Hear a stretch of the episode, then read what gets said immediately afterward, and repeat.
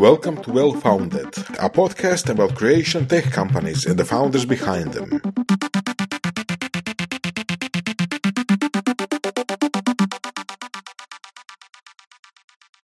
Eto, dobrodošli svima još jednu epizodu našeg dragog podcasta Well Founded. O, Jej. jej, o dobro osnovanim tvrtkama, firmama, startupima, biznisima, projektima, medijima, šta god već. A, danas s nama je ono, su dvije legende scene ovoga. Ivan Voras kao, kao konstantni co-host i IBB ili ti Ivan Brezak Brkan, osnivač netokracije. Pa Ivan je dobrodošao i Ivan je dobrodošao također. Hvala, hvala. Sad koji je koji? Biće po prezimenu opet. Ah, ta dva Ivana. Samo, samo, samo, samo ću ti jednu reći riječ. A, Sve ono zajedno što si naveo je ekosistem. Ekosistem. Ekosistem. Bravo, hvala. Moram Startup Napokon da naučim nešto. Vidim da te Marijana ovoga ribala zadnjih dana. A ne, nije, nije zbog nje, nego eto, tako. Mislim, mislim, pričamo o ekosistemu, je vi? Da, da, ovoga, panetokracija je zapravo jako, jako ovoga, bitan bio element tog ekosustava, pogotovo tim nekakvim počecima. Ali evo, da prije nego što ovoga, krenemo na netokraciju, jedno tradicionalno pitanje, gdje si išao u vrtića? Gdje sam išao u vrtiću, više se ne sjećam, išao sam na srednjake. na srednjake u vrtiću. Kako ti se zvala teta? E, to se više ne sjećam. Usto sam išao, išao doduše i u engleski vrtić, mislim da je to pomoglo, recimo, kasnije s ovim. Eto vidiš, i ovo pitanje je Stvarima. korisno. je. Sad nam je sve jasno. Spustiš dijete da ode u engleski vrtić na srednjacima i... Ali nije bio engleski vrtić na srednjacima, to je bilo u centru, to me stari vozio svaki Aha. tjedan, dva puta. I to je zaista bilo korisno. Mislim da zahvaljujući tome i zahvaljujući crtićima sam ono pokupio engleski na jednoj razini gdje onak mogu voditi professional conversations na njemu. Tako da hvala Cartoon Networku koji je upravo zatvoren. Jer je postao nepotreban. Znači, moja djeca govore engleski, samo YouTube. Samo molim Boga da opet ne otkriju ruske neke kanale koji su jedno vrijeme. To je bilo fakat loše. Mislim, zbog kvalitete, ne zbog jezika. Ti su baš bili trash i trash. je. Ali dobro, evo, malo fast forward, ovoga, netokracija. A kad je uopće osnovna netokracija? Ja sam pokušao 2009. sad sjetiti. Ljeto 2009. Da, da, da. Sad, ba rekao 2008. da sam morao gađati, evo. Eto vidiš, skoro. negdje. To je zapravo bio jedan val, ja bih rekao, ono, hrpe firmi, projekata su tad nastale negdje, tih krajem 2000. Tako je, neki su krenule u profitabilne agencije, neki su napravili uspješne proizvode, ja sam pokrenuo medij. Pa Ali na kraju dobro. Ne, ne, ne kažem da nije uspješan, kako se zove, što je bilo sam pokrenuo agenciju. Iako je to bila u jednom trenutku isto kasnije odluka, jer smo uz medij imali kao malu social media agenciju, tehnički mi smo bili konkurencija na vrijeme kao, doduše, Drap je super radio, mi smo bili kao njubovi mali koji tu, e, ovi tu, joj, budemo mi jednog dana tak narasli, a da, netokratski krenuo biti kao moj osobni blog, tako da tamo sam pisao web dizajn i svemu ostalome kao propali frontendaš. Znači, koji koji ti je bila to motivacija kao sebe samoga prodat nekoj sljedećoj firmi ili ti i si imao neku ono viziju ja želim biti ono tek ranč, ono Balkana. Pa to je doslovno bilo to. Uh, zapravo vizija u tom trenutku je bilo kao ako ovaj Michael Arrington s TechCrunch ovo može, pa valjda neki Balkanac isto to može. Ali u biti u tom trenutku sam već pisao za nekoliko tehnoloških magazina, među ostalim Bug mrežu i Plan B. Ne znam, tad zapravo već bio Plan B. Not sure. Nije tu negdje, to. U svom slučaju, i, ali al konkretno u Bagu i mreži su mi počeli Oleg i, i Petricu odbijati teme, ne zato što, sam, što su bile loše, nego zato što nisu bile u skopu onog što su ti magazini tada radili. Bili su puno više fokusirani na hardware, enterprise uh, i slično, a meni se... To je sad. A moraju živjeti od A nečega, mislim, to se živjeti kasnije. Ali još nisu bile hotove aplikacije, web aplikacije, sve mi je bilo, meni sve to bilo super i htio sam o tome pisati, mogao sam pisati o tome, nemojte mi krivo shvatiti do neke mjere, bilo je to super teme, ono, ne znam, sjećam se, jedan od prvih tema je bio pregled osnivača te prve generacije nekih startupa, to su bili U Hrvatskoj? U Hrvatskoj, u Hrvatskoj, mislim prve, ajmo reći, možda tehnički moj posao prvi start, jedan od prvih startupa, onda je ovo sa druge ali na stranu podjele, to je bilo tipa ono, startupi su bili, ne znam, tu marka, uh, trosje do pet minuta, znači neki sajtovi za koje više se ni ne zna, um, ako su imali poznate aktere a, sa scene, ali jednostavno to su za većinu medija, pa tako i ove, bili, bile one of teme. Ja sam htio kontinuirano o tome pisati, nije nitko htio zapravo da se o tome piše toliko kontinuirano, nije bilo toliko zanimljivo, scena je bila mala, ja sam znao instalirati instalirat WordPress, znao sam instalirati ovaj film i znao sam pisati i tako se to ljeto stvorilo sam aha, ok, evo sajt, pisat ću na njemu, možda jednog dana bude nešto toga, ali sam kao mjesto gdje ću pisati o tome uz podršku uh, ja bih rekao dijela tadašnje web dizajn konkretno zajednice i Twitter zajednice, ono pojedinaca koji su jednostavno isto rekli, ja, ok, super, pišeš, ono, good, daj nastavi tako i uz podršku nekolicine tih ljudi koji su i pisali poravno za netokraciju, na primjer prvi članak netokracije napisao Lukas Učić. Danas, danas eh, poznati mm. ovaj, blockchain investitor. Uh, ne znam šta. Da li postoji Twitter zajednica danas? Postoji, ali jako čudno. ne postoji, ali mislim, ovisi šta misliš po Twitter zajednica. Znam da je nekad bilo naš okupljenja Twitteraša. Je, to sam ja pokrenuo, što ne bolje, imali smo te tweetapove i tak dalje, a tada je scena bila mala, tada je bilo ti možda 100-200 ljudi koji su svaki dan tweetali, to je bilo kao ono mali chatroom. Sad jednostavno ima jako puno ljudi na Twitteru i da sad nije da je Twitter toliko dominantan u Hrvatskoj, ali ne bi rekao da postoje takva ono mala grupa ljudi koja je fokusirana na sebe, nego ono, puno ljudi koristi Twitter, neki komuniciraju, neki ne i eto, postoje ljudi na Twitteru. Um, Sviđa se jedno vrijeme bilo i kao um, ideja da se naprave Facebook meetup, jel? Fore tome što je Facebook bio popularan, toliko ljudi je koristilo, nije smisla imati da, da, da. Facebook meetup. Ti treba dovoljno mali da imao smisla napraviti tako nekako. Pa zapravo mislim da čak i postoje u nekom trenutku, nisam bio, to su mi pričali, ovoga, kad je Facebook tek krenuo, onda je bio neki Tulum Facebook Tulum u Hrvatskoj u Zagrebu. Facebook Tulum, da, vjerojatno. Nešto je to bilo, ali to je valjda bilo tipa 2007. 2008. Jel Machine Minds, kad je bio ekskluzivan, vjerojatno i te fore, da. Da, da, on te kad je, ono, ono prvo ljeto kad je eksplodirao, mislim da to jesen nešto bilo ono... Vrlo moguće. Sad se pokušavam sjetiti, sam prestar ovoga. Bez briga ima etokracije negdje, znaš, ono, ima kraš aplikacijama na Facebooku. Da, da, da. I tako. Koji je bio nekako trigger kad si recimo ono pomislio da bi od tog nekog hobija mogu ono nastati ono full time posao? Ja sam... Kad ti to reklo kao, se bože, pa možda mogu ono živjeti od toga ono? Mislim da nije bilo... Od početaka sam znao da u teoriji to može funkcionirati. To je medij. Medij imaju vrlo jasan poslovni model, oglašavanje. Um, tako da teoretski bilo je moguće ono što je bio izazov, problem je što ono, aha, kako ti prošlo oglašavanje i tako da je tako bliže. Um, plus, to što, ono, nije bio problem da li to može biti, nego ono, kako vjeriti sponzore neke da se uključi, neke oglašivače i to. I u biti kako tih prvih par godina da bi netokracija radila, uz nju sam vodio malu, ajmo reći, social media agenciju. Par ljudi, već smo bili studoši, da smo studirali svi, i smo morali za pojedinačne klijente kampanje, ne znam, od Hrvatske poštanske banke, pičali smo ne znam, Vipnet, ono, svašta nešto, bilo je tu fora stvari. Radili smo Iskon, isto social jedno vrijeme. Um, nismo nikada dogurali kod te agencije na razinu kao što su to s vremenom dogurali The Guardian ili Drap i tako dalje. Među ostalim zato što moje, ono, moje srce uvijek bilo u medijima. I uvijek je bilo to pitanje, aha, želim se baviti um, medijima, a cijelu stvar sve financira agencija. agencija. Pričamo i ne znam, jedan od najvećih klijenata nam bio dot mi domena iz Crne Gore, da nije bilo njih, ja mislim da ne bi bilo ni netokracije, ali onda u jednom trenutku je bilo kao, ok, moramo se fokusirati. još sam i čitao tada ono, ove sve poduzetničke neke blogove i naravno jedna od stvari koje se piše, moraš se fokusirati. Ono, možeš ti cijelo vrijeme dva projekta, ali ne bu to išlo. Mm. I jednostavno u jednom trenutku je, ono, trebalo je pregristi. Uh, ne znam šta je bio, iskreno ne znam sad šta je bio trigger možda, baš za donošenje te odluke, to se dugo, dugo kuhalo meni, ali smo rekli u jednom tom trenutku, aha, moramo, moramo ovo se fokusirati, moramo probati bar.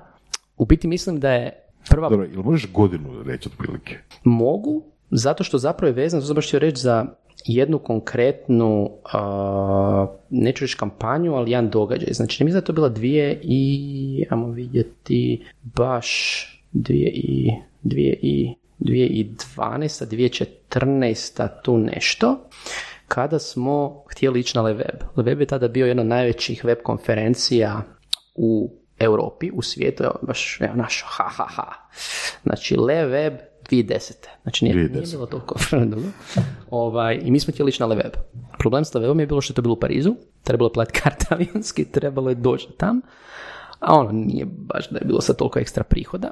I ja sam tada poslao mail nekoliko PR-ovaca koje znam um, i Krešimir iz tadašnje Abrakadabre uh, je rekao, e, znaš kaj, imam jednog klijenta, možda bi bili zainteresirani da to podrže ako vi ispromovirate nešto što oni rade. Taj klijent je bila Nokia, klijentica je bila Iva Carić, Kovačević i oni su tada imali, ako se sjećate, Oviba i Nokia, znači njihovu platformu.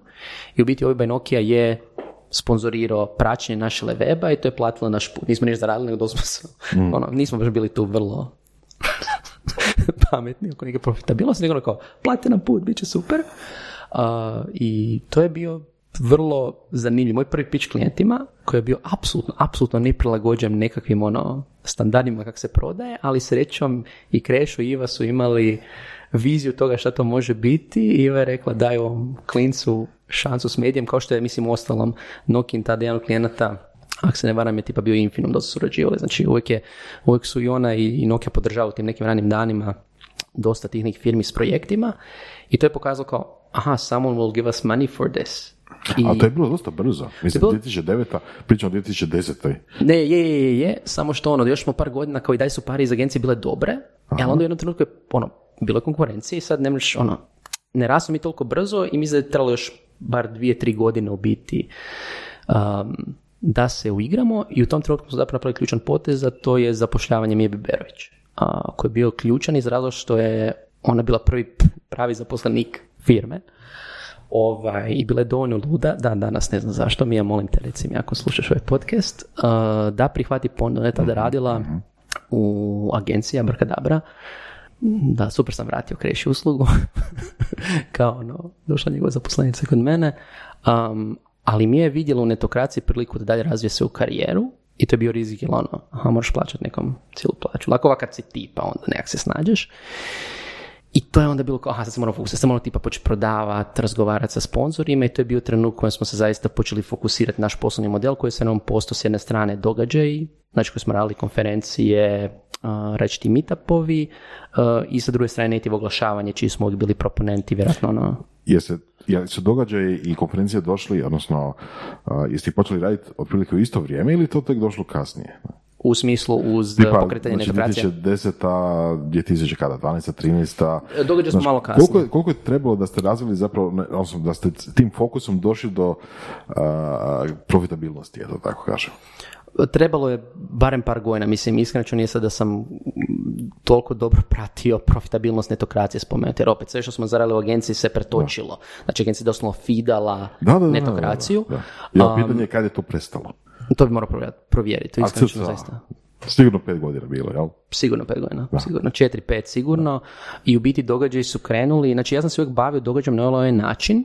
2008. 2009. tak sam ušao, ušao zapravo startup svijet, 2008. ili 2009. su me pozvali da pomognem sa web startom. To je bila prva startup konferencija u Hrvatskoj u ovom mm, regiji. Mm.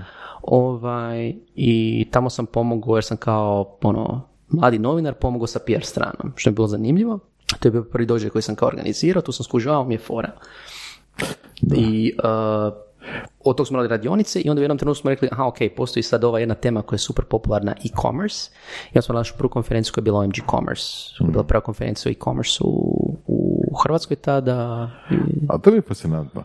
Jako puno uspjeha, ne samo u Hrvatskoj, nego općenito, i to ne samo u IT-u, nego isto tako općenito, se svodi na to da budeš u pravo mjesto na pravo vrijeme. Jel? Da budeš prvi u nečemu, prva e-commerce konferencija, prvi mediji o eto, novim web e, aplikacijama tehnologijama, jel? Da, i da budeš s jedne strane dovoljno proaktivan da to želiš raditi i s druge strane dovoljno Dovoljno lud da pregrmiš prvi pet godina. Ne čak ni lud, nego dovoljno, s jedne strane lud i tvrdoglav, to definitivno je pomoglo, ali neiskusan da znaš da E da, Aha, e da, ovo negdje, da, da, da, smo mi znali šta znači raditi medijski biznis. E da, na to ciljam. E, ima, ima ovaj IT zapravo jedan drugi poučak koji kaže da je drugi uvijek najbolje prođe. Prvi probijaju led, a kak se ti nosio s copycatovima koji onak uvijek, čim, čim neko prvi dođe probije nešto, ono uspije skužiti, odmah naravno lešinarenje počinje. Ono, Posebno u medijima, lako je pokrenuti blog. Ma svuda, bilo ih je. Svuda, znači to je, u, u IT-u zapravo su najčešće a, najveća akvizicija bude drugi iz onaj prvi mm. postavi benchmark, onda ovaj drugi se proda više lošije. Ono, to, da, to me uvijek fascinira. je. Mm. je istina. Uh, posebno, kako se zvala braća iz Njemačke, što su rela se copycatovi na njihovi tržištu. Da, da, investitori.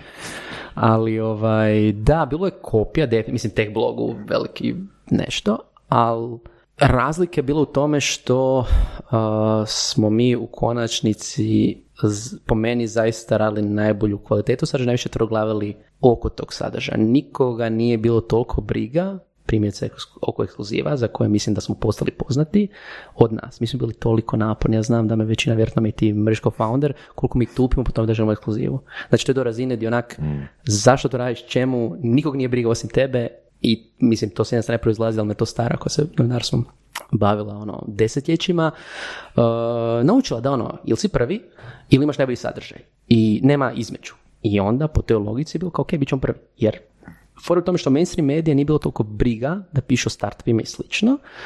Našu copycat konkurenciju, oni nisu znali to dobro ispregovarati, ajmo reći, a mi smo se mi smo, mi smo sve dali ono, za to. Mi bi, ako vi nama obećate kvalit, ovaj, ekskluzivu, mi ćemo vama dostaviti sadržaj koji će predstaviti vaš startup na zanimljiv način, neće uvijek možda biti u najboljem svjetlu, bit će kritično, ali vi ćete reći, evo je dobro novinarstvo.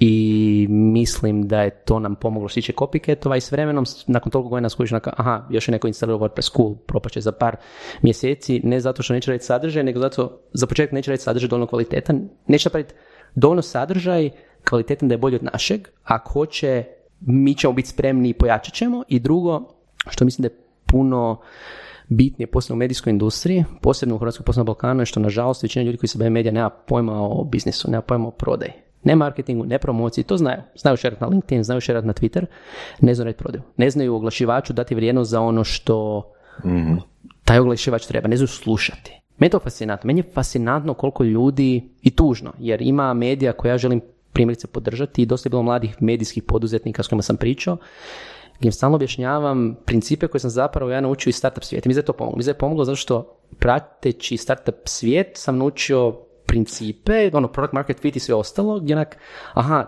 discovery s klijentima. Ti pričaš s klijentima, ne prodaješ im, nego slušaš da čuješ njihove potrebe. To u medijskom svijetu ne postoji. Nitko to ne uči mlade novinare, nažalost. Jel možeš dati neki primjer? Evo, kažeš da recimo da mediji, odnosno, ajmo reći, novi mediji, po navodnicima, ne znaju prodavati. Um, ok, što to zapravo znači u praksi? Da um, ne znaju prilagoditi svoj sadržaj oglašivačima ili što znači? Ne znaju poštovati više ciljanih skupina. Dobro. Znači, prva ciljna skupina za svaki medij je publika, za koju morate imati poštovanje. Uh-huh. Nažalost, mnogo medija nema poštovanje za publiku, prodat će svoju publiku za najmanju kampanju. Šta god to značilo? Znači, publika je svetinja. Ti ćeš mhm. ili poštovati svoju publiku, a boga mi naša publika je, vi ste naša publika, znači vi ste naporni. Onak, neš nije po spisku, ako ne napravimo nešto spada, javit ćete se. Kriste Bože, javit ćete se. I jednostavno, za početak treba poštovati publiku i znati šta ta publika želi od sadržaja. Čak i ako je primjerice native oglašavanje, kako ti možeš kroz oglašavanje ponuditi vrijednost. Znači ako recimo radimo sadržaj za startup foundere i mhm, slično, mhm. taj sadržaj mora imati vrijednost za vas kao našu publiku i to je osnova, a onda drugo je, aha, šta mi svojim oglašivačima možemo raditi da da, predno, da da neku vrijednost pardon, da da neku vrijednost kroz taj um, sadržaj. I tu je u neku ruku opet pitanje tog nekog product uh. S jedne strane pričati s klijentom, dovoljno shvatiti što oni se mogu ponuditi i s druge strane um, znati publiku i njen feedback za šta bi cijenili ne znam, dobar je primjer um, šta radimo sad, ne znam, karikiram sa Photomapom. Oni sad imaju seriju meetupova o engineering managementu. Ti meetupi se mogu realno promovirati kroz neke ono generične najave, izvještaje, šta god. Ali ne, poanta je da svaka, svaki izvještaj, pa skoro i svaka najava su vodiči kroz engineering management koji publici, osim samih eventova, još daju s jedne strane tiz, ali daju sami po sebi vrijednost. I oni zbog tog će cijeniti netokraciju, ali mi to pišemo, i s druge strane cijenit će Photomap jer im to dijeli. A to je nešto što je jako teško jer um, trebate dobro poznati materiju. Trebate, dobro, trebate znati engineering management, trebate znati šta publika želi, trebate razgovarati sa publikom, a koji je sad trend, šta ljudi žele, šta je sljedeća stvar što je aktualno, da ne ispadnete naivni u industriji, da vaš poštuju industriju. Ako se ne poštuju industriju, nula bodova. I s druge strane, imati mogućnost uvjeravanja klijenta i argumenata da pokaže klijentu, gledajte, znam da vi želite ići u smjeru jednom, ali zapravo evo šta javnost želi. I ono što sam shvatio kroz dosta razgovora sa ne samo klijentima u tehu, nego u, bilo čemu, to je social media dio, gdje ono, oni na svojim sastancima internim gdje se okupe ono, ne znam, u tehnološkoj firmi to je, uh, ne znam, leadership, HR i marketing i oni, se, oni sad kažu, e, ovo radimo super, to bi li promovirat, unutar njihovih zidova to je super ali šta se događa u zajednici? Da li će zajednici to biti super? Da li ćete vi biti 10 ili 15 firma koja predstavlja super cool ured? Zašto bi to bilo nekom cool? Jer smo mi ti koji znamo šta zajednica želi konzumirati i u neku ruku možemo ponuditi klijentu rješenje. Gle, ovo zajednica želi od vas. A kad to ponudimo, zajednica je zadovoljna. U biti to je ona varijanta da mi imamo neki postulat da uh, mora biti zadovoljna zajednica, publika, mora biti zadovoljan oglašivač, mora biti zadovoljan medij, mi kao takvi, i mora biti zadovoljan autor. To je isto jako bitno. Jako je bitno da osoba koja piše i ljudi koji sudjeluju, sugovornici budu zadovoljni. Ako mi imamo neki native sadržaj i on je super za, on će biti super za publiku i za klijenta, među ostalim ako sugovornik, ako njihov stručnjak je zadovoljan time što je rekao. Da. To je jako blisko nekakvoj marketinškoj agenciji, jel da? Dosta, da. Samo što još više, mislim da je još teže zato što um, Ali to je sveti gral, nije to uopće loše.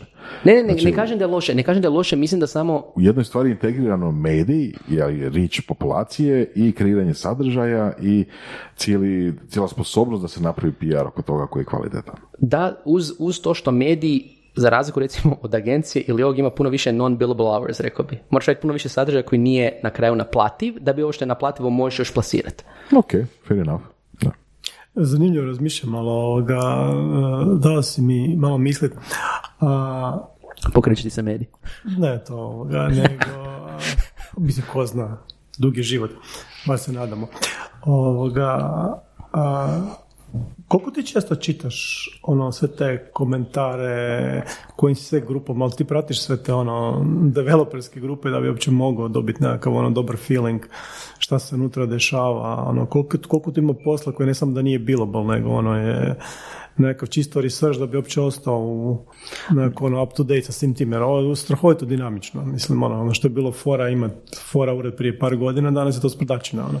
Ne, Danas definitivno. Ne smiješ da imaš ping pong stol ured. Doslovno, imaš. sve to kao, aj, daj nemoj biti cringy, molim te. Ne, definitivno, s jedne strane, treba pratiti ono javne izvore informacije, znači biti u grupama, mene uvijek moji sprdaju kao ti si ono wannabe inženjer, ja sam želio biti tim inženjerskim grupama da te prihvate. Kao, sad isto fora u infobipu, kao mi smo formalno kao di engineeringa, napokon sam došao do toga da sam kao formalno u inženjeringu. Ali da, u svim tam tim grupama i pratimo to jer moraš znati šta se događa. Plus to što stalno moramo pričati s ljudima iz zajednice na svim pozicijama da znamo, jer opet, da, grupe su super, ali znamo kako je to posebno, mislim, nije to samo u istočnoj Europi, nego je build u industriji, a to je onaj dark social. Znači, što se priča u kuloarima, šta se događa, nije sve javno posebno. Kod nas konstantno morate pričati s nekim, hvatiti informacije tko, što, gdje, kako, kada, to je posao novinara. Znati šta se događa i s jedne strane, da li uzima puno vremena, da, da li je zabavno, apsolutno. Apsolutno. Ali ono što je tu bitno je uvijek isto imati taj integritet da uh, ono, nećete davati izvore uh, i poštovat šta čujete. Znači s čim se može i s čim ne, šta je off the record, šta je on the record i tako dalje. To uvijek ljudi pitaju kao ono, um, kako znamo da ovo neće likat. Pogledaj naš track record. Je li ikad likalo? Mi smo izbacili ekskluzive jako velike informacije koje su, mi smo znali nekim stvarima mjesecima unaprijed. Jer smo inzistirali da znamo zato da bismo mogli primiti dobar sadržaj. Da, to je dio povjerenja prema klijentu, povjerenje između vas i klijenta zapravo. Tako, tako, tako, tako. Koliko je to teško uopće držati unutar kuće, ono, nije, nije, nije valjda samo ti znaš ekskluzivu, nego neko mora to napisat, neko mora pripremiti, neko mora znati da ono, stvari idu van. Pa neću reći da je, da je lako, ali čini se da nam ide. Mislim da je pitanje jasno što smo svi zaista pravi novinari. Znamo, znamo šta to znači. Ne do Bog da izađe van. Jer to je ono 0-1, nema, nema tu gradients. Ako izađe, izađe, zezno si, you fucked up. Um, ili možda industrija isto do, donekle toliko opet, a nije bezazlena, glupo je to reći, ali ono, možda ipak nisu toliko opasne sad informacije da će sad netko ići raditi ono. Možda tolerantnije, ono. Možda, možda, možda. Ali za sad je bilo ok i u neku ruku smo istrenirani, ali definitivno to onda ostaje među ono, jedne, dvije osobe, tipa jedna osoba koja piše, jedna osoba koja možda će biti urednik toga, nije sad da će cijela firma znati. Ugotovo, posebno kod ovih nekih osjetljivih stvari. Neke stvari, neke stvari konkretno, evo, ja ću znati ekskluzivu dugo vremena dok neću reći ni kolegama. Ako procijenim da je takva situacija da ne smijemo riskirati, jer postoje posljedice za netokraciju. Jer jednom kad izgubiš povjerenje, you're done. You're done. Da ne govorimo o tome da ljudi nas doživljavaju kao netokraciju. To je ono vezivanje naših identiteta s medijem za kojim pišemo. I on nije pitanje kao joj naštećemo firmi, ne naštećemo sebi. I onda ne želiš razočarati ni kolege, ne želiš razočarati ni sebe. To možda nije zdravo baš povezivanje sebe emotivno s firmom, ali hej, it's what we do. Kako je izgledalo širenje u regiju? Mislim, autokracija je... Mislim, regiju, naravno, po navodnicima. Sad se, sad se skoro pa svuda, jel? A nije, Hrvatska i Srbija. Hrvatska i A niste li bili u Bosni isto malo? A, niste li bili, da. Znači, 2015. mi smo najavili da idemo u Crnu Goru, Bosnu, Makedoniju i tako dalje. Mi smo cijeli niz Da, da, da, urednika da, i da, slično, da. vrlo ambiciozno, nismo, ni- nismo ništa ta- tog realizirali. Mladost, naivnost i sve ostalo. Što je zapelo?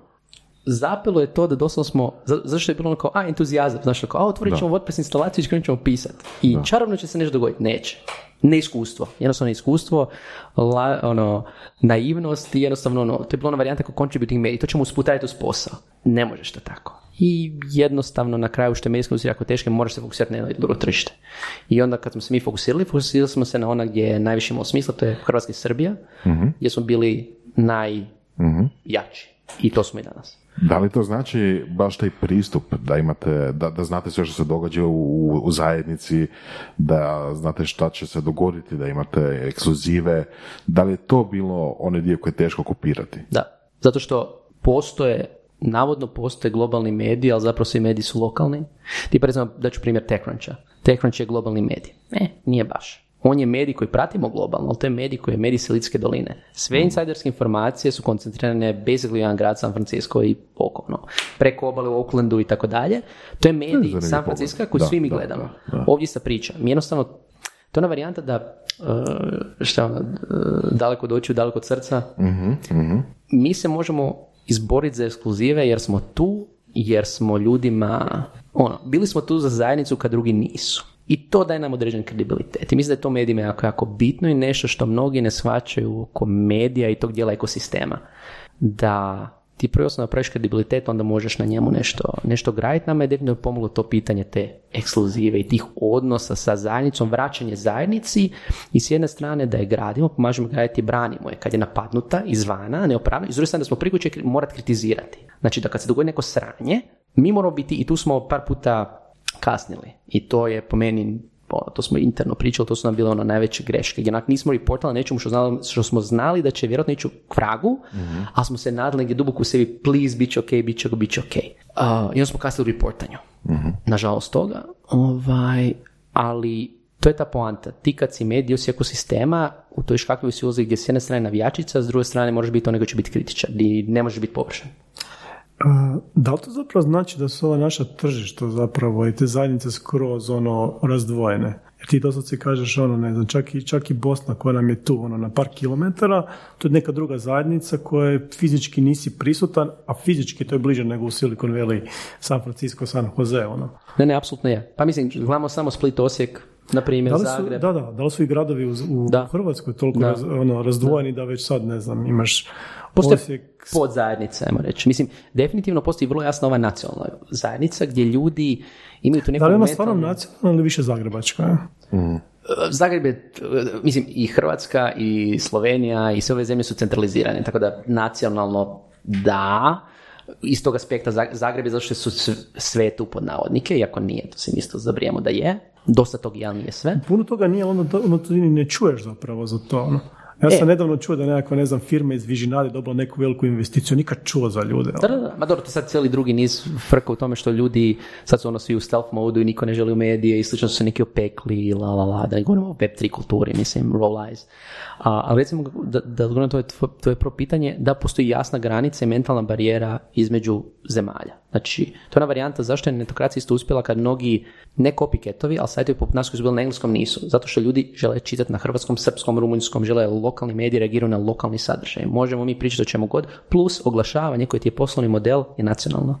Nemaš ti budžet za srednju i istočnu Europu. Ti imaš budžet koji ti je za Hrvatsku. Ili u naj, ne znam, HP ima budžet koji je kao regija, dijelom je Bosna, Hercegovina, Hrvatska, Slovenija, druga regija je Srbija, Bugarska, Aha, aha. i, I sad ti moraš imati mislim, Ikea recimo, mislim, ti si radio s Ikea, ono back in the day, to je ta fora, nacionalni budžeti.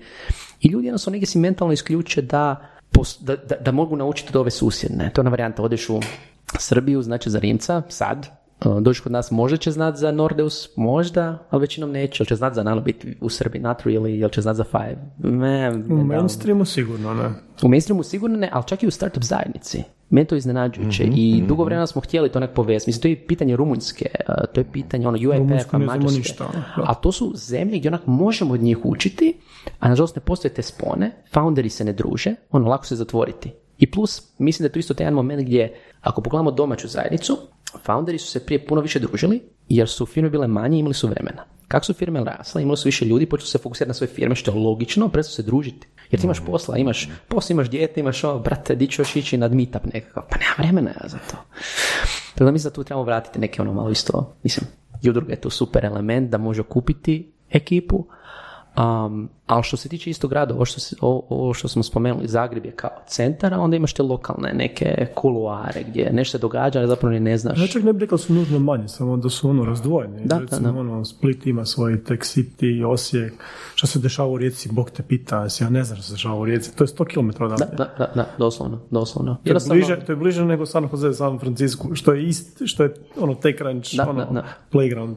Jer fizički nije to velika udaljenost, ono, nego jednostavno nekako odvojene su. Da. I da li je to zbog nekog fizičkih ono, okupljanja koje onda vežu tu zajednicu pa onda se nastavlja online ili jednostavno baš su zidovi onak.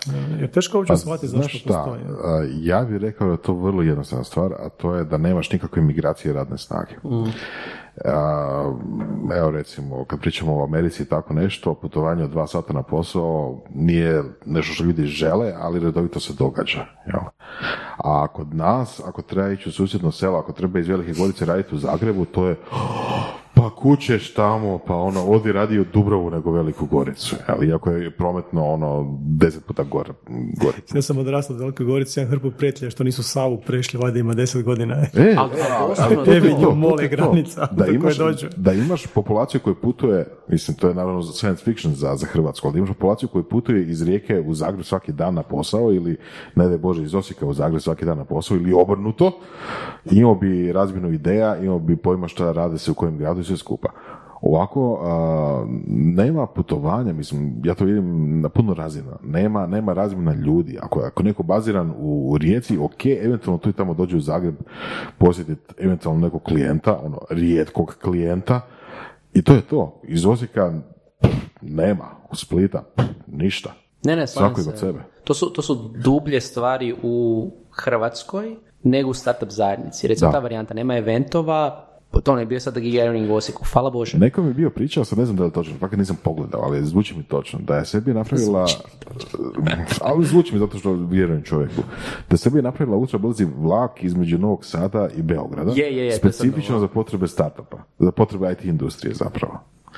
Tako je bilo meni, tako je meni bilo, Srbiji. tako je meni bilo predstavljeno. Ali da ima, ima. Ima super vlak, je, je. To. I, znaš, ono, i u tom kontekstu, putovanje gore dolje koje čovjek mi je rekao da traje nekih 25 minuta, znaš, ono, je super. Znači, to ti je razmjena ljudi, to ti je mi treba razmjena. da izađem iz centra, Da. Da, da, da. Ne, ne, to da. Ali, do Trnja. ali Da. mi smo u jednom trenutku imali članak u kontekstu useljenja u drugi grad. Mi smo imali članak u kojem smo napisali da Goran Peuc, koji je tada, i mislim danas, inače sad radi u SAP-u, ali ono postoji dizajner, seli iz Zagreba u Osijek kraj za farmerom. To je bio članak na netokraciji, koliko je to bilo nemoguće. udarna vijest. On seli u Osijek. Ili opet ona varijanta. Koliko vi znate Zagrebčana da su išli u Osijek? Ikad. Spličana? Da, jednog jedinog. Eto. Ne, ali- ali ne- ali ne preselit i-. I, i tog sam rekao da je lud. Ali ne preselice, posjetiti. Znači, doslovno posjetiti. Znači, ni, po- ni ne posjete i ista je priča ono s morem. Aha, šta idemo na, u Dalmaciju na more. Da. Znači, zna se gdje se ide za šta, a za ove neke druge stvari onak kao... Joj, tak je teško. I to, I to je dio te kulture gdje jednostavno to nam je sve daleko. A sjećam se kad uh, upoznam u nekom trenutku nekog Australca i malo se lik popio onda je počeo ono a jeste vi, europljani, glupi ko, i onda sve po spisku nam kao, sve vam je tu blizu, tu vam je Trst, tu vam je grad, tu vam je London, jel znate vi koliko meni treba od, ne znam šta je rekao, od Sidnija do ovoga, pa Isuse Bože, vam je sve ovdje, jeste glupi. Da. Ali bio pravo. Da. Da se to mijenja sada sa ovim uh, digitalnim nomadima? Super brzim ta, ta kultura. Ne, ne, pa ali kultura. ne bi rekao, ne bi Ne. rekao. Jer ja sam, recimo, ja sam recimo počeo primjećivati kako sve više ekipe se seli, ono. Neki I zreli zbog pandemije, da, da, je, je, je, i u ono, Istru i slično, da, ali Istre, more, malo polagano, lagano Brežnice. da, lagano da, lagano se mijenja. Mislim, to je nekakav coworking, ali pokazalo se da, da taj da coworking nije baš dobar za druženje, jel? Znači opet imaš tu situaciju, ok, imaš, ne znam, zaposlenike koji su ti iz, iz cijelog svijeta ako treba danas, nije problem. Ali da li će ti znati što se događa u njihovom okolini ili oni u tvojoj okolini, nula vodova. Mislim, ono, to se jednostavno ne priča dok radiš na taj način. No, pa to je top talimo kad su tek oni kretali. Recimo, oni, su, oni su puno eksperimentirali sa time da ne znam, ljudi se zajedno ono, iznajmi stan, tada nije bilo coworkinga, pa su tamo kao radili. Ja mislim da je tamo glavni ključ bio community koji se gradio kroz neke meetupove isto. te neke- Nisam siguran da je to uspjelo. Mislim, bio sam u to vrijeme na top talu, i dan danas jesam tu i tamo nešto, ali a, nisam uočio da je to nešto poboljšalo u stvari. Jel, ako ti ne odeš svaki dan su nekom na piće i nemaš povjerenje da mu kažeš, znaš šta, čuo sam šta Rimac radi, sutra će biti, ne znam, la." toga nemaš. Toga nemaš u površnim odnosima sa ljudima. A to je ono što je top tal nije, ono, odnosno pokušao ali nije uspio napraviti. I nisam siguran, gledajući ono, znači, ljudsku psihologiju, da to uopće možemo izvesti. Ako nemaš ono svakodnevno druženje ono, u pubu. Znači, treba raditi digitalne pijanke. Da. Ne digitalne pijanke, treba raditi fizičke pijanke. pa mislim, fizička s digitalna. Znači, uopće ti zapravo ne treba ono firma kao ured, nego ti treba firma kao birtija gdje se ide poslije. Treba ovo. Pa Post- barem to, post barem work birtija i to je to. Ali, ali kužiš onda, to znači da trebaš doći neko ko ti radi iz Splita u Zagreb ili obrnuto. To će Ili biti imaš bez toga. distribuirane po svim ono, gradovima svaki svoju birtiju. e. Ili tako nešto. A sad ono pitanje je kako povezati birtije, znaš ono. Ok, onda će, mislim, imat po birtiju u svakom gradu, ok, opet imaš istu stvar, opet, opet si ono razbacu informacije na sve strane. A mislim, jebi ga, on, tako i kako je. Jebi ga.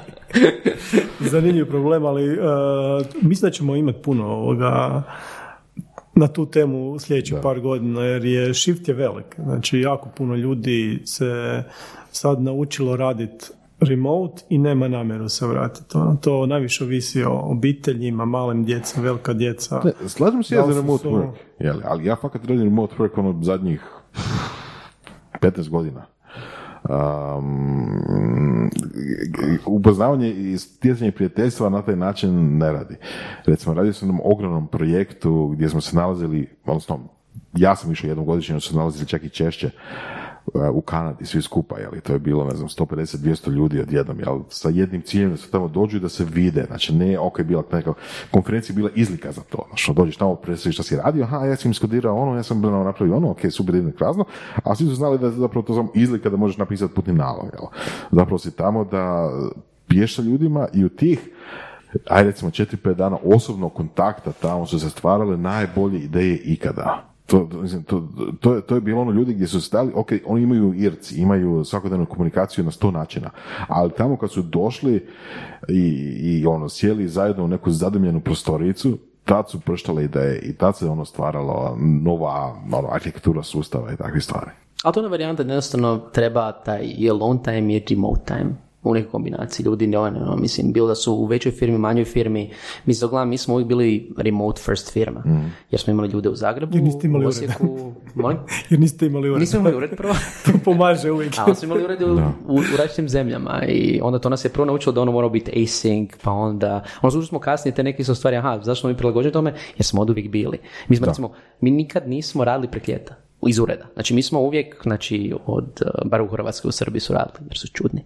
A, od šestog do ono, devetog, desetog mjeseca mi bi radili od kud god. Većinom s mora, naravno. I onda tipa, kad je došla ono, pandemija, kao trebamo raditi do doma. Ok, um, we're ready. Već smo tu. Doslovno, doslovno smo naučeni na to, ono, skoro se poklopilo. Kad već imaš iskustva, evo recimo iz Srbije, a, jako, Iskustvo iz Srbije, to super zvuči. zar nije? Je, je, je. A, jako često čujem informacije, a ti sigurno ćeš ih još puno, puno, puno više, o tome kako je u principu je puno veći rast IT-a u Srbiji nego kod nas. Jel možeš malo to komentirati? A mislim, sad ne želim komentirati brojke, ali ih nemam pred sobom. A, de- mislim, definitivno ima više, recimo, R&D firmi i outsourcinga a, i slično i ima rast na određenim poljima koje je već nego kod nas, ali ultimativno mislim da je jednostavno drugačije tržište potpuno Ok. i način na koji se razvija. Oni su uvijek imali jače outsourcing tržište, su imali Ja, ja bih rekao svojstveno razlog na dva načina. Znači, Srbija je poznata kao outsourcing a, mjesto i naravno rašće agencije koje imaju tisuću ljudi jer to je takav biznis. A, Hrvatska je neusporedivo jača u startupima, Slovenija je neusporedivo jača u blockchainu, tako da smo mi nekako tu podijelili i mislim da ti je tu najveća razlika. Ono. A pitanje je kako je uopće došlo to je ono, to je čisto isto neka ono random funkcija bila, ono, jer u Hrvatskoj su stvarno startupi, sad ih već ima ono N, ne, nije to samo više ni Infobi Perimac, nego ono sad već po, ide sad drugi, val, treći, i četvrti val ide nakon toga i bit će svi, ono, bit će veliki, nije, nije neki incident. Dok recimo Srbija se baš specijalizirala za outsourcing. Što, što, što, što ti da možda daje privid većega, jer ono imaš u jednoj firmi se sve zbuksa, dok su Srbija je bila dobro u Ali, promociji. ali, ok, djelomično je to, djelomično je to cijena radne snage, ali očito isto je, outsourcing cijene. ide Da, ali nije cijena. N- isto. Jednostavno u neku ruku su se oni fokusirali na to. Nisu, nisu Srbi jeftina radna snaga. Da to ti isto. Aha, Dapače. ok, onda mi još, još zanimljivije zašto. Ne, ne, to je specijalizacija jednostavno, zato što je neko prvi to pokrenuo, drugo ga iskopirao, treći i tak dalje, dok je kod nas se to krenulo razvijati više prema startupima, u Sloveniji više prema blockchainu i nekako kad se stvori ekosustav, onda vu- vuče jednostavno. Tako da danas je, ono, kažem, Srbija je baš ono, jako, jako fokusirana na taj outsourcing, ali nije to ni zbog zakona, ni zbog poreza, ni zbog cijene rasvetolila tu negdje, nego je sam to se tak desilo. Ono. Kako se tebi to čini? Mislim, vi ste pratili scenu i u isto vrijeme oba dvije države, kako se desilo ta, ono, to odvajanje? Ono? Uh, u smislu što, zašto se neko fokusira, nema, nemam pojma. Evo sad, Niko to nije odlučio, znači nije poslala jedna soba koja troje ljudi sjedi i kaže ja mi sad ovo ti do ono, ne, to se desilo samo od sebe. Pa, da, vjerujem. Mislim, spomenuli su TopTal. Um, znam, neki ljudi koji su meni povukli tamo su bili neki od ljudi koji su od TopTala bili ono tamo od prvog valjda mjeseca funkcioniranja. I ako se dobro sjećam, baš ono, ekipa u Hrvatskoj je potegla ono jedno od najranijih developera koji su tamo bili sign up, oni su bili iz Hrvatske i napravili su puno i, i infrastrukture te kompanije i svašta. jel? Ali to se sve ono phase outalo. Znači danas, uh, koliko vidim, nema baš toliko puno toptalovaca iz Hrvatske u odnosu na druge dijelove svijeta. jel? Ja znam kad sam jedno vrijeme radio nekako ono malo istraživanje tržišta, TopTal ima recimo 4000 ovoga ljudi, od toga je Hrvatska bila 1200. Da, da, da. Znači mi smo ono da, da. dominirali. Ja sam znao osobno nekoliko ljudi što rade na core sustavu. Znači ono, mora ih biti puno kad ih znaš slučajno nekoliko. Ono. Tako da ovoga, a, Ali to se outalo. To se phase outalo. vjerujem. u svakom slučaju dobra tema za istražiti detaljno, ali da, i za sad nećemo baš doći do odgovora, nažalost. da. Je. Mislim, onu teoriju koju sam gurao, ali očito nije dobra u vašem sudu, je tipa, znaš, ono, čini mi se da je standard u Hrvatskoj veći, odnosno povisio Ali se. cijene jel? su iste. Cijene developera su lila iste i ono što će se desiti, pogotovo sad uh, sa remote workom, uh, strahovito se smanjuju razlike. Ne znam, ja sam gledao recimo u Indije prošle godine rast plaća u IT-u bio 50%. Opa. Jer Da, jednostavno da, da, da. stižu, stižu. Što, što je jeftinije, to je veća razlika. I za par godina, kak je to, ono, kak je low friction industrija, mislim da će to biti lila tu negdje. Da čak neće ni ovisiti o troškovima života od države, nego doslovce o deliveriju. Ako ti možeš raditi delivery iz Indije ili iz New Yorka, brate, bit će ti plaća ista, pa ti živi dio ćeš, ono. To je Jer zašto bi neko plaćao više? gral zapravo. Da. Ha, mislim, to je tržište, a tržište se samo izregulira. Zašto bi ti zapošljavao po većim cijenama ako možeš po nižima? I zašto bi neko radio za tebe po nižima ako može za višim? I to ti se, kad se zarola, tako da su strahovito veliki su rast plaća, pogotovo tamo gdje su niske. I kod nas su bili veliki rast, ali tamo su bili još veći. I sad naravno, pitanje što će biti, sad se malo hladilo tržište, ali ovoga... A, Ali još uvijek je teško naći developere. a lakše nego lani. A je. Puno lakše nego lani. Lani je baš bila špica, špica. A, kako ste vi napravili tu recimo tranziciju više ono iz nekakvog start-up, recimo praćenje više ovo developerske vode, ono, kojim se čini da sad... A, u smislu teme i Da. to?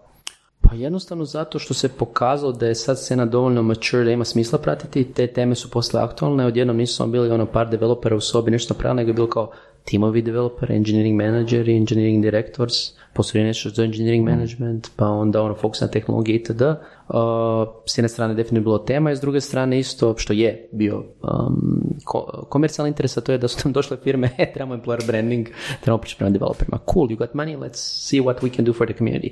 I plus developeri su tražili takve teme, koje su opet nisu isključivo globalne teme, nego teme koje trebamo raditi za njih, a koje su malo on drugačije. Um, Koji je bio neki prvi, ne znam, projekt ili neki ono push da smo dosta rekli ono, evo ovdje bi moglo biti ono, ovdje bi moglo biti nekog ozbiljnijeg posla. za development teme baš. Da. Jer to je počelo, prije ste puno više pratili startup kulturu, a jako malo development, ja bih rekao. Je, je, je, A definitivno. Aj, onda mi- u nekom trenutku je to postalo sve Zato što, više. mi, e, mislim da s jedne strane to je bilo ono pad startup, kulture općenito, odnosno ne startup scene, bila ta neka stagnacija scene. Znači, bilo je, ja bih rekao, prva faza neka od dvije i Čekaj, šta ti reći, od 2010. 11. negdje možda 2016. tu nešto gdje je bilo ono obećanja, ono we were all drinking the TechCrunch Kool-Aid, svaki startup će rasti, samo nađe investiciju, deri ovo ono. Um, I onda u jednom trenutku kad nisu svi postali unicorni, slijedilo je veliko razočarenje scene. Svi su bili kao, to prvenstveno, svi ostali su se razočarali, a vi ste obećali da ćete biti veliki, niste. Od primjerice Telekom i banaka koji su sponzorirali te startup događaje, do mainstream medija, pa niste zaradili milijune što je pisalo u naslovu u nekim medijima, a joj bed. I onda se scena razočarala. Ljudi su se razočarali. Ili su možda pokrenuli projekt pa je propao. Scena se cijela i oni oko nje su se razočarali. Neki su nastavili raditi. A oni uspješni su postali tihi jer su imali previše posla. Doslovno, doslovno. I danas su gdje jesu. Um, mislim, sjećam se ono, ovaj, 2017. znači 500 Startups, mislim da je bilo 2017. Slovo nek me neki ispravi ako griješim. T- 500 Startups dolazi u Zagreb, imaju pitching, Rimac pića Concept One investitorima, di ona kao, Da, da. on piće sad uh, najbrži auto, la la, oni kao, a, kako ćete to napraviti? On kao, pa evo, dolje. A Oni kao, oh, it's, kao, ono, postoji, Da. ok, ali s jedne strane stagnacija startup scene gdje jednostavno napisali smo što smo imali, malo se postvorio se prostor za neke druge teme, a ovi koji su bili uspješni su rasli i stvorio se prostor za developerske, inženjerske teme. I, i, i, plus i globalni mediji su počeli pisati o tom, pa smo mi počeli učiti o tom ko novinari i onda su skušali, a ok, cool, ovo je sljedeća faza, ovo je što ono dolazi. Ne samo startup, nego scale up i sve to dolazi nešto gdje mi možemo to pratiti. Dublje smo još ušli u tu tematiku zajedno sa firmama koje pratimo. Kako su one postojale scale-upovi, tako smo mi počeli s njima učiti, aha, ovo je sad ono sljedeće, primjerice, ne znam, sad ćemo, dobro, to ne mogu reći to je tek tema, da sad ne odam da neko napiše, ali opet vratimo se na engineering management. To je tema koja prije nije bila potrebna, nije bilo dovoljno developera, trebaš imati engineering manager. Kako je bilo dovoljno timova, onda je bilo smisla pisati o toj temi. Isto je sa bilo čime. I tako smo se u biti usmjerili prema developmentu i svemu. Ne znam, je li projekat, ako ćemo tako uzeti, je bio Developing Developers koji smo radili uh, u prvoj fazi sa THT-om, koji je bio doslovno pisanje od tema za razvoj developerske karijere. I to je imalo jako dobru reakciju od publike. I onda smo skužili, aha, to ljudi žele. Ne žele samo ono startup članke u smislu ono šta je MVP, kako naći financiranje, nego žele ove neke druge stvari, jer opet to je bila tema koja je bila najteža za realizirati, to drugi nisu mogli pisati, nije bila laka tema, ajmo to ulaziti. I u neku ruku tu vratili smo se te su neke svoje korijene gdje smo pisali ono od frontend tema, product tema, to je ono što mene recimo sad veseli, da više pišemo o produktu kao temi. Znaš, mene zanima u svem tom, u, u, u temama. Mislim, ok, ja sam iz tog milija nekako. I a, ono što sam se uvijek pitao, kad sam vidio da netokracija piše o, o developerskim, temama, je zašto bi ja čitao netokraciju kad imam ono milijardu drugih potencijalnih izvora, blogova, foruma, bilo, kojih medija, ne znam, od YouTube-a do pisanih u svijetu. Ono, tipa, developerske teme su mi se uvijek činile jako globalne. jel? I zašto je onda, otkuda onda tržište ili otkuda onda vama snaga da furate takvu temu koja je po meni jako globalna u, na hrvatskom jeziku zapravo? Mislim da tu imamo dva momenta, uh, to jest možda čak i tri. Sad, za početak mi ne pišemo tutoriale, tehničke. Jedna potem, mi ne pišemo stvari koje će naći na Stack Overflow. A, ok, Obviously. Nije, Mi nije- pišemo- nije to ni pitanje bilo. Ne, ne, sam kažem. Mi ono što pišemo su long form članci, intervju i tako dalje. I sad, jedna stvar je u tome što ljudi, šta god rekli, developeri će reći puno stvari koje, jo, ja ovako radim, ne želim i slično, oni žele čitati na hrvatskom. Da, oni mogu čitati na engleskom, ali oni će itekako reagirati ako vidu temu na hrvatskom i ono što je isto bitno, gdje se o tome piše, iz perspektive koji je ipak malo bliskija njima, gdje piše neki inženjer koji je iz firme koje znaju, koji ima možda perspektivu rada iz Hrvatske, koja koliko god inženjering bio globalan, tebi je puno relevantnije ako ti piše Hrvat, koji ako ti govori Hrvat svoje iskustvo, koji se preselio iz Osijeka u Zagreb, nego to govori Indijac. Ne da, ima nešto, ne da imaš nešto protiv Indijaca, nego jednostavno on ti je bliže. Ok. Znači ljudi žele te konkretne primjere na isti način kao što recimo start- startup founder će više naučiti od iskustva nekog foundera koji govori o fundraisingu iz Hrvatske nego fundraising nekog Amera iz Boulder, Colorado. Znači, koncentrirate se na teme koji su, koji su dovoljno lokalne da zadrže interes, koje imaju... Koncentriramo se na globalne teme uz lokalni um, lokalni flair, da. Šta je bio flair? Ali da, flair, doslovno uz lokalni taj neki spice, primjer i slično. Uvijek će biti tih nekih malih detalja koji će ti nešto značiti. Gdje će ljudi, to je to na varijanta, recimo, ako govorimo o temama, evo recimo one-on-one-ovi. To smo sad imali temu, opet engineering management tema. Da. Uh, one-on-one su nešto što u američkoj kulturi, ako čitate članke engineering menadžera iz SAD-a, oni uzimaju zdravo za gotovo u neku ruku da si ti dio američke kulture koja je otvorena, gdje je feedback logičan, gdje ćeš ti biti otvoren, ti ćeš challenge učitelja, na primjer, ili profesora na faksu. To je njima u kulturi. U srednjoj i istočnoj Europi, that's not it. Ti u članku za one one recimo kod nas ti moraš ljudima objasniti da ono, da na faksu su te učili da, da ne pitaš pitanja, Da, da, da, da, ali to je ona varijanta recimo kod plaća. Znači u SAD-u će biti prirodno, pa da pričamo transparentno, la la la. Kod nas će Osim biti, o, mislim, ko šta mislim, znači priča, ono kao pričaš sa nekim stvarima, kod vas ćeš te neke stvari morat malo drugačije pristupiti. U biti te neki lokalni detalji su ono gdje mi možemo dobiti. To je dobro, to je, to je dobar moment. Recimo, sjećam se jednom, je- jednog iz svog iskustva, gdje je odjednom došao jedan uh, menadžer u tim iz Indije, on indijac, jeli. Znači, kao prvo, indijac je, znači, on tipa, ok, on je živi u Americi se skupa, ali onako ima taj nekakav, jel, background, način razmišljanja, kojiš, i odjednom treba upravljati tim koji je ono iz svih dijelova svijeta, jel. I clash kulture je bio po meni ono vrišteće vidljiv. Jel? Nije da sam znao kako komunicirati sa svakim od tih čudnih nacija okolo. Da, da. Ne, drugačije će biti, drugačije, s razlogom je to, je vođenje ljudi, bilo inženjera bilo kog drugog, challenge. I, I teško je za jednu osobu koja uči taj posao znati o svim tim, znači recimo baš sam um, bio jedan super video esej na YouTube, ali previše pratim YouTube od kanala What If Altist, gdje on objašnjava zašto, zašto Indija je najveća demokracija na svijetu. Kao, why? Toliko je velika, zašto nije postala autokratski, ako postoje tu neki elementi? Zato što koliko, kroz cijelu svoju povijest, koliko god Su bili razjedinjeni. Uh, ne čak ni to, nego kao koliko god je bila autokrat, koliko god na vrhu je bio ono kralj ili nešto, na lokalnoj razini je bio level demokracije. Oni imaju tu tradiciju. Stoljećima stoljećima i onak, aha, vidiš, pa to ima smisla. Čekaj, čekaj, čekaj, čekaj. Zemlja koja je poznata po kastama i poznata je po ono uh, nedruženju i da ima ali- 27 službenih jezika. To je, to, je, to je poseban element, ali unutar tih zatvorenih zajednica sve glasova. Nije Ok. bilo autokraj oko tak. Što opet nisam znao dok je to ne otkriješ. Zanimljivo. Da. Što opet, da ja sad vodim, da sam engineering manager koji vodi tim iz Indije dijelom, da, kako će to utjecati na moje vođenje ne znam, moram naučiti. I onda primjerice, evo, ak, možda je to nišni članak koji treba nekom hrvatskom engineering menadžeru, imaš tim iz Indije, kako ga voditi, imaš tim iz SAD-a, kako ga voditi. Da. Ili obrnuto, mislim, Ili još obrnuto. jedna niša. Kako predstaviti nekom, ne znam, Amerikancu, kako voditi tim iz Balkana? Eto, Znaš šta, ja bi ti čak rekao su i Balkanci bliži Indicima ovoga. Šta, po demokraciji? Ne, moje iskustvo ovoga vođenja timova po Indiji je to da je to onak uh, kultura imam, imamo sličnih momenata balkanskoj koje mi razumijemo i ono kao ne neš mene munjati ono ja sam iz iste ono iz iste džungle došao tako da ovoga, ali mogu recimo razumjeti jednog Njemca to stilta na najjače ono, Aha. recimo ja mislim da mi možemo vidjeti istok i zapad puno bolje nego bilo ko od njih ono. To je istina, da. Da, ono, nesvrstanih i sve a ostalo, da, te fore onak ne, neš meni prodavati. Jedan jedan od najjačih fore kad Njemci i Japanci surađuju. Sto vidio kad. Ne, ali čak i to bi mi manje, to, bi- to bi čak bilo manje šokantno ne, nego recimo ove Ne, ali pršave. Na, i jer, jedni jer oni jedni drugi, su strogi. Ali Pa barem, nisu. pa barem po tome. ajde. Ali jezu, jezu strugi, ali svako na svoj način. da, to, to je svako, to užas. svako kad se- priča kod da psuje. Ono. Da, da, ali oni se ne razumije nimalo, znaš, ono, način interpretiranja strugoće u Japanu i Njem- Njemcima je, ono, uf, totalno različito. ali ja bi to neku jednu drugu možda relativno, neću reći kontroverznu, ono, pogled na to, ali to je ona varijanta imperialističke zemlje versus sve ostale, povijesno.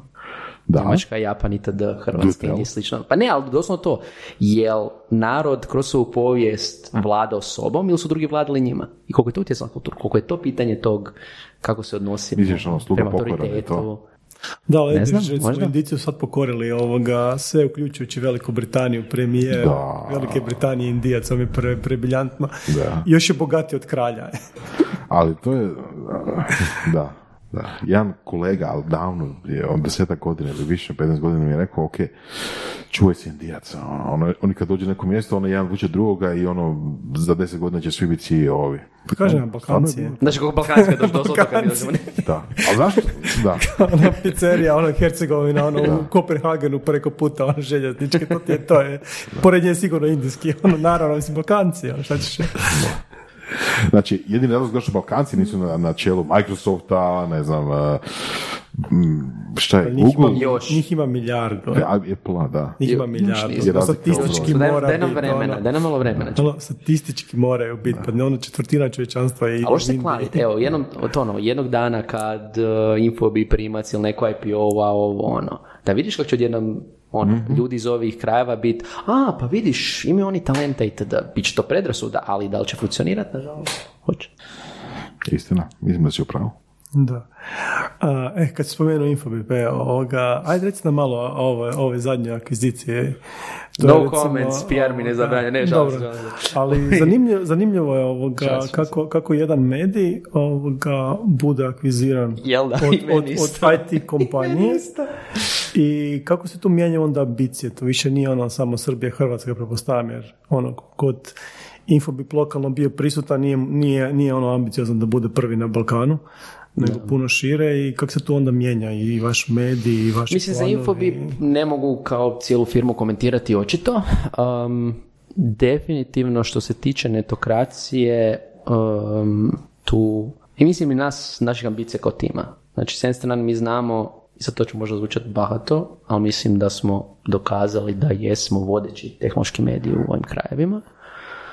Um, i jednostavno sad imamo resurse gdje to možemo proširiti. S jedne strane u regiji će i dalje netokracija funkcionirati kako je sad, uz još dodatnu jačinu. Uh, Znači da ćemo biti nezavisni, doslovno imamo unutar uh, firme i to je, to je bilo i kad smo ono, razgovarali o cijeloj dijeli akvizicije m, na boardu od Infobipa, mene nisu pitali, je, jel možemo nekako promovirati Infobip na netokraciji? Ne, doslovno je pitanje bilo od jednog od board membera, a koliko mi smijemo biti na netokraciji s obzirom na ono, da bi to bilo zajednici ok. Ono zaista je, zaista ne lažem, that was the question asked. I tu se jasno zna jer oni shvaćaju da, da netokracija za Infobip jedino ima vrijednost ako je zajednica ovdje jača. Jer ako će Infobip s vremenom investirati na ovaj način u zajednicu kroz da imamo bolje ljude, da imamo više startupa, startup tribe program i sve ostalo, poante da ova zajednica, Infobipova zajednica koja je Infobip narastu, odrastu i sve, sve drugo bude jaka. Biće jaka ako među ostalim ima jak medij. Taj medij jedino može biti jak i nezavisan. Ako se to ikad dovede u pitanje, čemu? Tako da tu imamo jako dobar dobru podršku u tome da razvijamo ono što smo krenuli i dalje i da radimo to još jače, bolje uh, i kvalitetnije. Što se tiče globalne priče, mislim ja sam uvijek sanjao kao joj, bit će netokracija u svakoj zemlji, ali mislim, mislim da neće, to je malo, mediji su teška industrija, ali u slučaju globalno ćemo se fokusirati više na tu developersku zajednicu um, i to je zapravo isto prilika da s nama i domaći startup i možda je ovo neki ono, call to action uh, po prvi put, da domaći startupi s nama surađuju. U smislu, ćemo mi raditi medij koji će prema, ići prema developerima, developer first zajednici globalno, mi želimo pričati priče o svim startupima koji se bave developerima, pa tako i ovim domaćim. Znači, radit ćemo nešto što će biti kakti netokracija, samo globalno, određen način, to gledamo na koji način mogli um, napraviti, gdje opet, naravno, jasan je infobipov interes u tome što isto pri, želi privući developere. Ali to nije isključivo. To nije zero sum game. To što Infobip privući developer ne znači neki hrvatski startup ne može privući um, preko toga. Zato mi je bio zanimljiv uh, vaš jedan od zadnjih podcastova baš sa ovim, uh, kak se zove, Memgrafom i sa Waspom na temu Developers First firmi. Znači, imat ćemo mogućnost podržati takve firme. Opet, kao što netokracija, znači vidim, vidim povijest se ponavlja na globalnoj razini. Nekad je netokracija mogla podržati domaće startupe svih vrsta i ono, razina, sad možemo podržati developer first startup i kao najveća developer, kao dio najveće developer first firme na Balkanu i šire. Da, tu ima jako puno aktivnosti sada, ono, off the record, ili on the record, pošto smo on the record. deep tech se vidi kao nekako, ono, dosta potentna, ono, specializacija unutar startupa i jako puno sad radi na tome. Od Fera, njihovog venture buildera, mi svašta pokušavamo, postoje fondovi se novi otvaraju koji će samo za to ovoga, biti specijalizirani, tako da ono, tu će sigurno ovoga, dobro doći nekakav ono, dodatan push, jer tu mi, ono, mi nećemo nikad moći konkurirati firmama od 100.000 zaposlenih, jer po, neće se u Hrvatskoj to nikad razviti, ali ove koje su baš ono jake u tehnologiji, a u tisućama ljudi su, tu se to može napraviti ovdje. I tu uzimamo zapravo dosta ono, i ljudskog potencijala i taj školski sustav još uvijek nije upropašten. Još. još nije upropašten dovoljno da ne bi zapravo producirao vrlo kvalitetne ljude. Mislim, kakav god je da jedno producira dobre ljude, ono. Da. A koji je tebi nekako bio ono osobni nekako motiv u, u cijeloj toj transakciji? Ono, kako to izgleda kad ti kažeš sad od nekoga koji je ono sam sebi gazda, što naravno nikad nije istina kad vodiš svoju firmu i sa svima ovoga sluga, svi su gazda tebi, sad, sad imaš još jednoga dodatnoga, ono, kako kak ti, kak ti se to čini? Če govorimo o klincu ili? Pa ne, to, to znamo. ovoga. Pa nije, mislim, ono, neka, neka veća firma ovoga, kada ulazi čak i u vlasničku strukturu, tu su naravno mijenjaju sva pravila igre, više nije, nije isto koji prije, ono. A u slučaju tek smo u prvim mjesecima za sad je dobro vijeće, mislim postoje ono uvijek izazovi kod integracije, to je sve normalno, s druge strane zaista ljudi su jako welcoming, ono pričali smo sa svim isto odjelima um, i oko ovih nekih stvari što se mogu raditi globalno i slično i svi to na varijanta, ne znam, imali smo sad isto onboarding i onda ekipa, kao podijeli su moje na ekipe za onboarding, a to kao svi novi zaposlenici cijele grupe, da upoznaju sustav da znaju šta im radi, velika firma. I onda u jednoj grupi kao, kaže kao, e, mi volimo netokraciju, nam je to super, kao randomly. Um, tada sad je ono, odnos bi jako welcoming oko toga, a što se tiče neke moje, moje um, što se mijenja, mislim, meni je, meni je ovo prvi posao gdje nisam se, sam sebi šef. I prvi posao općenito, znači, po tom pitanju. Mhm. Znači, ja sam od uvijek radio za sebe, bilo kao freelancer, um, čekao sam kratko radio za Viktora Marohnića u, u Five-u, to je bilo isto freelancer tehnički, um, ali ovo je prvi put da sam ono, zaposlen za nekoga, ono, 9 to 5, tako reći, uh, da imam šefa, urazni super šef, ali da je šef, tako čudno. Kao, ali super mi one neke stvari, i mislim, možda sam ja to naivan, jer opet, uvijek sam radio za sebe, pa to, naučim si sam rješati svoje probleme, a onda tipa, ne znam, mm-hmm. ovdje dođeš i onak pripremiti laptop. kao imaš IT support. IT support fakat moram nahvaliti, znači dečki su odlični dio su inženjeringa, znači šta god da ne radi, odmah sređuju. Znači, ne znam, Firefox me nešto zezna na mreži, lik će sa mnom 5 dana provesti samo da mi to fiksamo. Znači, to su takve neke glupe, lijepe stvari da me vesele užasno.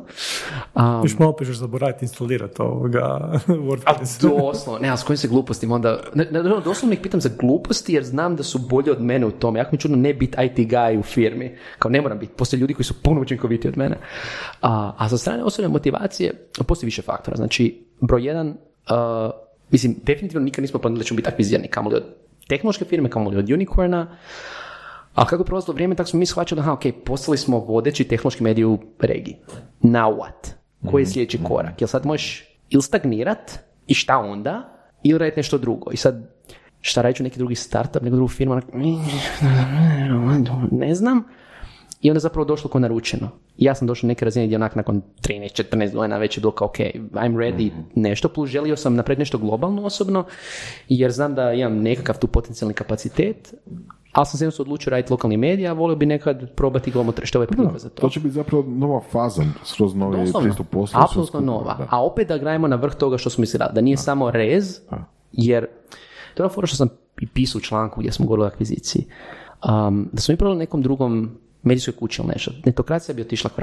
Znam da već bi. Ono, naglasak tu na profitabilnost, neke stvari koje nisu duša tog medija, previše sam puta vidio u što se događa, to bi ubilo bi mediji, ubilo bi publiku, ubilo bi mene negdje duboko u sebi. Ovo je dobar, dobar neću reći kraj, nego ono, ovo je dobra etapa te faze gdje onak maša na kraju, we're good, idemo sad raditi sljedeće. I plus da su veći izazovi. Ono, stvari, ovo globalno tržište, neke druge stvari, onako, imao sam osjećaj, je, ono, godinu dvije, da aha, svi, svi ovi ljudi s kojima sam se družio, tada od tebe, ono, od Infinumaca nadalje, kao, svi ste došli na neke faze, kao, aha, radite the next big thing. Ko je naš next big thing? Oh, now I have it. Sad je opet kao, ok, sad vidim neku ludost koja je, jel, jel to neko može s Balkana, a da neko drugi nije proba, da ne radimo opet softverski startup ili nešto. Da. I s druge strane opet dobio sam klinca gdje je bilo ono isto pitanje bloody hell, znači biti poduzetnik i u medijima i slično, možda trebamo možda nešto relativno stabilnije. Um, a to mi ovo može omogućiti. I opet je to neki scale-up koji ima neku svoju stabilnost, a opet slobodu da mogu raditi stvari koje bih volio i plus što ja mislim jako bitno da su da radim s ljudima, jer sam imao prilike raditi sa infobebovcima prije i sa engineeringom i ostalima, upoznao sam ih. Radili, smo i radi- radio sam neke radionice za njih za pisanje, znam ih od prije neke. Znao sam da su to ljudi s kojima želim raditi, što se dokazalo da je. Znači sad mogu reći, fakat, su njima super raditi. I s druge strane isto Ivan Burazin, kojeg znam ono, godinama od kad je puno Start Live, s kojim ono, to, to je varijanta što sam rekao i Sučiću, u jednom trenutku kad smo se nešto pripremili za panel. Najbolji paneli, kad radite na konferencijama, su s ljudima s koje dugo znate, s kojima možete na PM, jer znate na kraju ste vi buddies i dobri ste si, a možete reći sve. Ovo je ista priča. Ovo su ljudi koji znam da mogu poslati neko mjesto ako se ne slažemo, ali da ćemo sljedeći dan biti dobro i ići dalje se boriti. Bićemo dalje u rovima. I plus to što je mom timu to imalo sve smisla. I do, ak je tim happy, ako će medij biti dobar, to je dobar outcome. I to je bila na kraju motivacija. Jednostavno, posložilo se na dobar način. Kako je tim reagirao? Um, Često se kaže da nakon bilo kakve akvizicije 30% tima ode, ono u roku, ne znam. Sad nisu. Sad nisu. Sad nisu, mali, mali smo tim.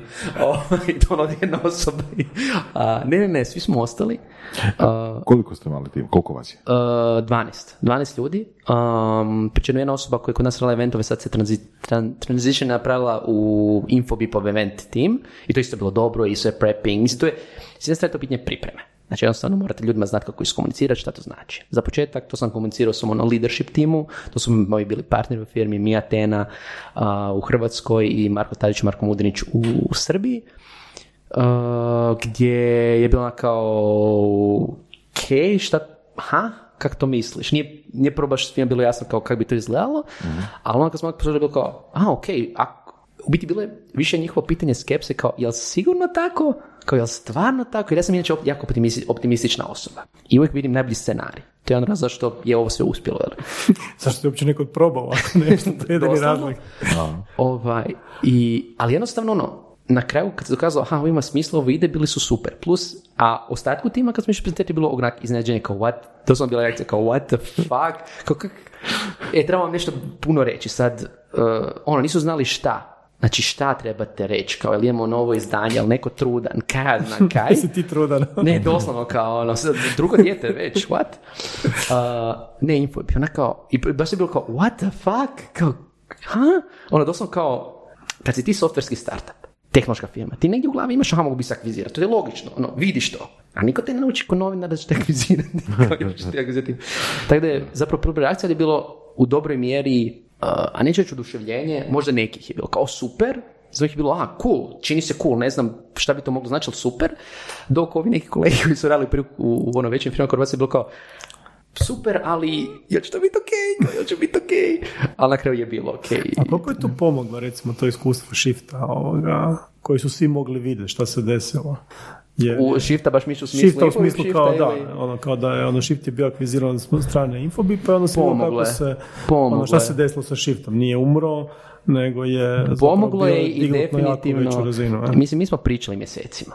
Ja sam tu već ono, kako je to trajalo, i mislim, mi smo uh, cijelom ti, mi smo cijeli tim Koji ima uključili, ekskluzivu?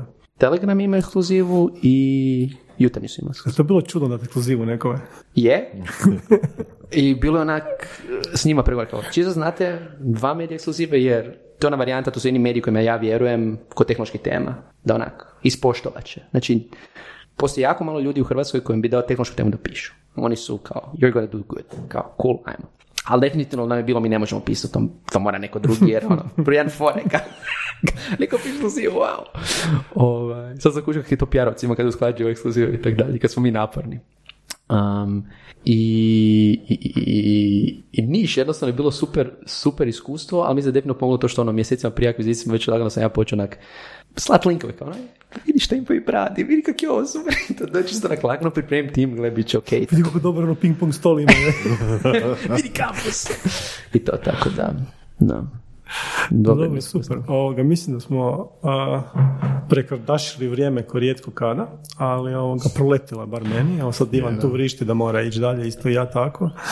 A, puno ti hvala. A, čućemo se opet da, da čujemo nastavak. A, ovo je stvarno bio ona velika priča. 15 godina skoro, ne, koliko što rekao, 2009, a to je što 13 godina. 13 godina. 13 godina ovoga, od, od Netokracije. netokracije, sad počinje, sad počinje nova faza, pa ovoga, zanima nas za jednu godinu dana. Hoćete se rebrandati, Ono- promijeniti ime? Netokrasi. Bipokracija.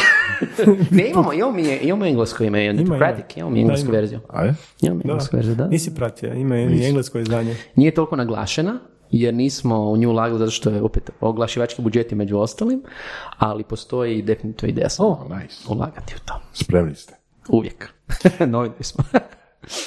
Ništa, ovoga, puno ti hvala i čujemo se, vidimo se. Može. Čujemo se. Do sljedeće ekskluzive. Ćao. Do sljedeće. Ćao. Ok. Kad, je ovo? Mi smo,